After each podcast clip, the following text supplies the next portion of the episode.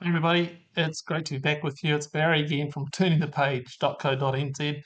And today we're going to be talking about control.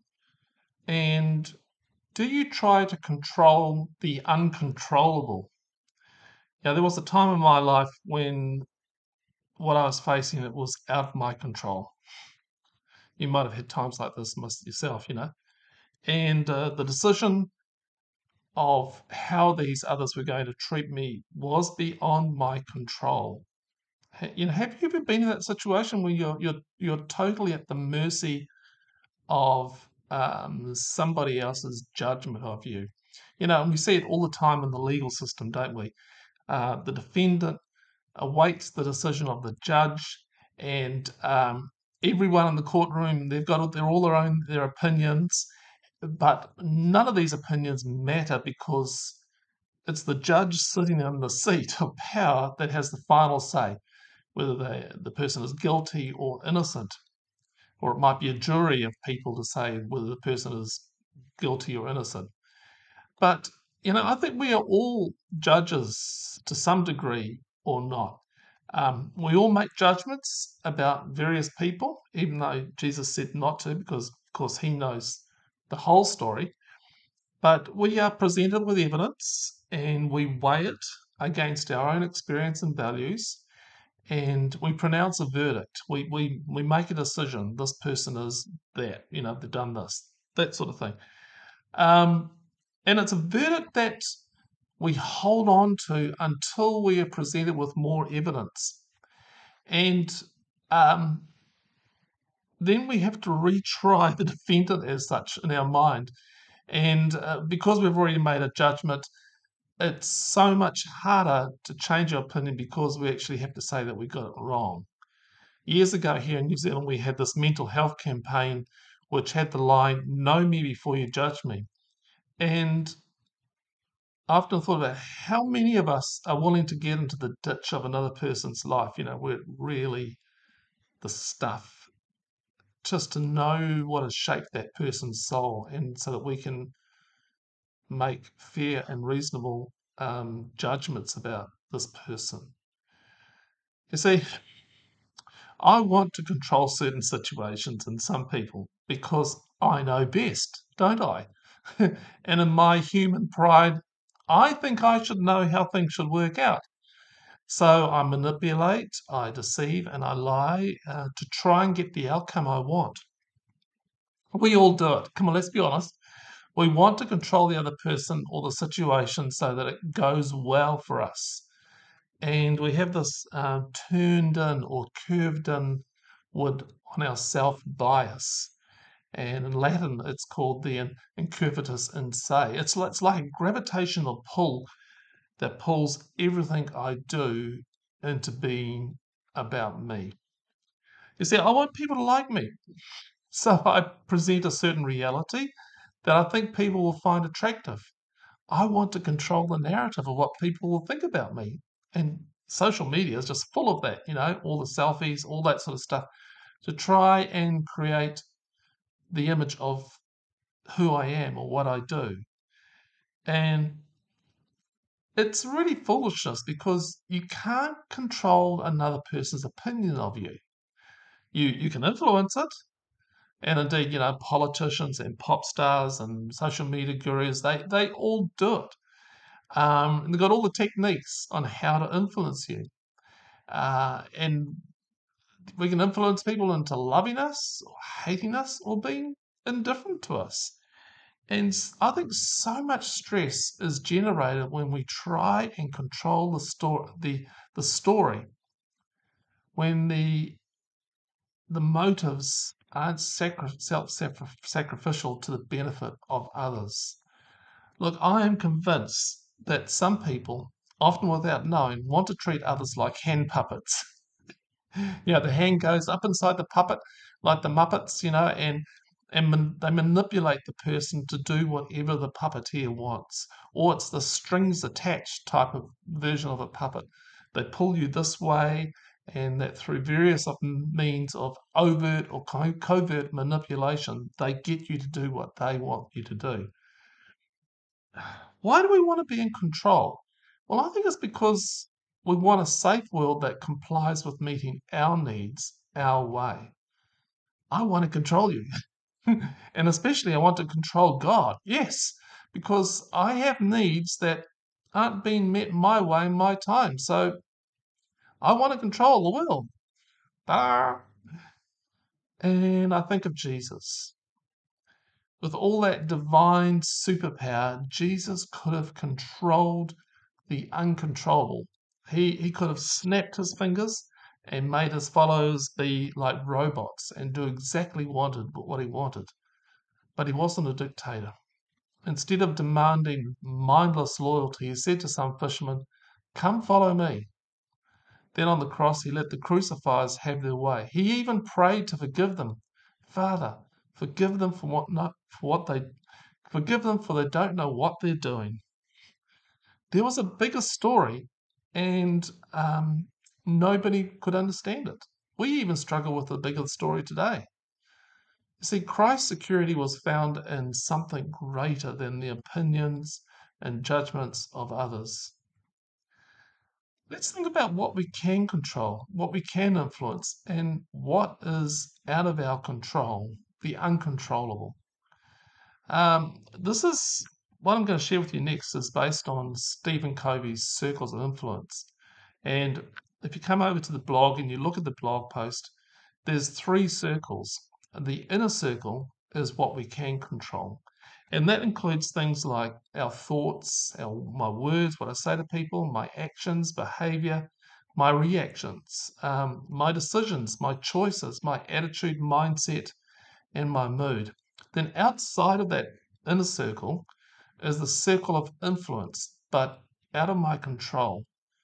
And in this circle, it, it has things like how much someone loves me. I can influence it, but it's not in my control. My reputation, I can influence it, but it's not in my control. How much respect people give me, or whether people like me or not. Other people's choices, other people's actions, other people's thoughts. I can influence them, but I can't control them. Then there's the outer circle, which is out of my control. Things like what's happened in the past. Well, I can't control what has happened in the past, it's already done. Uh, strangers' comments on social media. I can't control it. I can't control the weather. I can't control whether public transport is going to be on time. Um, I can't control world peace. No, I can't control the traffic, although I really like to. I can't control the media. And so we've got these three circles what I can control, what I can't control but influence, and what is outside of my control. The question for me is how much time do I spend on which circle? Um, where do I focus my energy on? Where I focus, what I focus on, I've discovered gets me. All right. I can focus on the negatives and the challenges, and I will always be taken down. Focus on the positive and the good things, and it will always give me hope. So that's a little that's a little phrase that I I have uh, cherished in my heart for a very very long time. What I focus on gets me. Focus on the negatives, challenges will always take me down. Focus on the positive, good things will always give me hope. You see, I've found that anxious and depressed people spend a lot of time dwelling and ruminating on the circle of what they can't control. the depressed ruminant thinks on, on the past with Mr. Could Have and Mrs. Should Have. The anxious person frets with Mr. Might Happen and Mrs. What If. and then and then we sort of swing between the pendulum of those two positions, don't we? You know, the what ifs and the should haves. Centeredness um, brings us to a place of what is within our control and what we can influence. It's a mi- place of mindful awareness of the now. And, and Jesus teaches me to focus on what is within my control and to use it in a healthy way for where I can influence. You see, very rarely did he step into the zone of the humanly uncontrollable. So, like, yeah, he did um, um, stop the storm Yes, he did walk on water, but was, those are very rare circumstances. But wouldn't we like to have that miracle power and change what is beyond our control? Oh, we pray for it, but I found that healthy, mindful people stay in the circle and leave the miracles up to God. You know, like when I first wrote this blog post, it was raining outside. It was pouring, and you know, I have to do a lot of work outside, and I wanted it to be fine, but I've got no control over the weather. You know, I want the the weather tap. I want to find the weather tap and turn it on and off according to my desires. I even pray for this to, at times. Lord, turn off the rain. And then again, when it's hot and dry, I pray for rainy days like this. but I can't control the weather. But I can control my response to it. Will I dance in the rain or drown in it? Will I wear a coat and think of all the rain filling the vast reservoirs below my feet? Or will I soak in grumpiness at getting wet? Look, in this room, I, I sit with a whole lot of straight lines. The doors, the windows, this this desk are all neatly and neatly shaped and straight. And I find order according to a kind of safety and familiarity. I know where everything is, pretty much, and I'm secure. But I step into nature and it's round, it's curved and irregular. And there is a kind of disordered beauty this world, and especially others, are more curved than being straight forward. Okay. Look, if I'm honest with myself, I'm more curved and what jelly wobbly in my life than straightforward, exact, and in control. True? Are you are you like that? More curved and jelly wobbly? Look, others want to control me, to put me in a box of categories so they will feel safe and secure, to march me under a precise parade ground orders. But I want to dance a combination of disco, waltz, and throw in some Morris dancing for good measure. Truly, the only thing I'm in control of is my response to you and the world around me. And I found that even then, my body is fragile. And put under enough stress, my brain can become so unwell that its cognitive functions lose connection to reality. And I ask anyone who's had psychosis about the loss of control. And I've talked to some people, and, and where the brain has just done some, you know, really weird things, and they've, they've lost sense of reality. And you realize that there is a fragility to our lives that should sober us up to the need for humble prayer. How much stress do you have from having from trying to control others? How much stress do you have from others trying to control you? Look, take responsibility for what is within your control, and you'll find the stress load begins to fall off. Hey, here's some quotes. God grant me the serenity to change, to accept the things I cannot change, courage to thing to change things I can, and the wisdom to know the difference. Okay, that's that's uh, AA quote.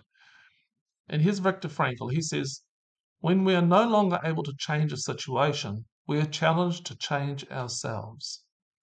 And again, he says, "Everything that can be taken from a man, but everything can be taken from a man, but one thing, the last of human freedoms." To choose one's attitude in any given set of circumstances, to choose one's own way. And Epictetus, or Epic, yeah, Epictetus, make the best use of what is within your power and take the rest as it happens. Some things are up to us, and some things are not up to us. Some opinions are up to us, and our impulses, desires, aversions, in short, whatever is, is our own doing. Our bodies are not up to us, nor are our possessions, our reputations, or our public offices, or that is, whatever is not in our own doing.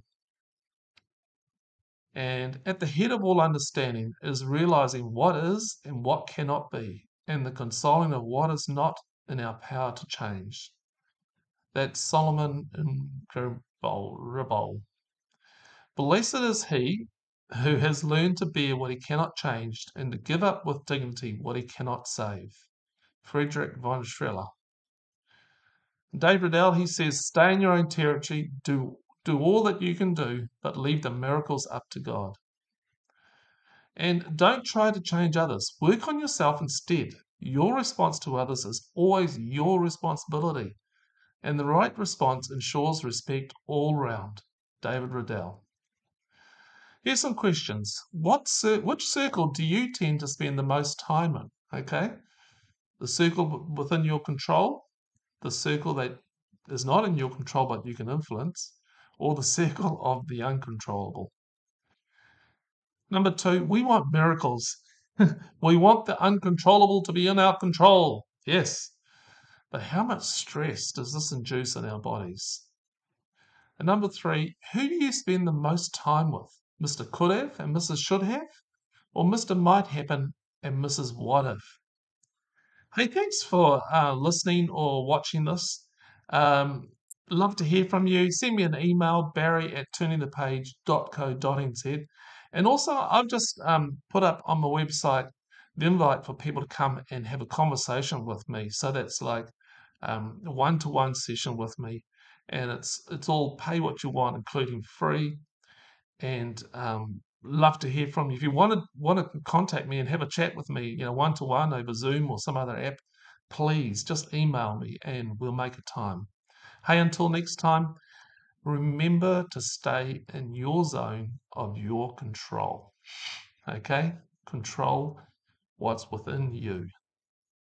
Leave the miracles up to God. Bye.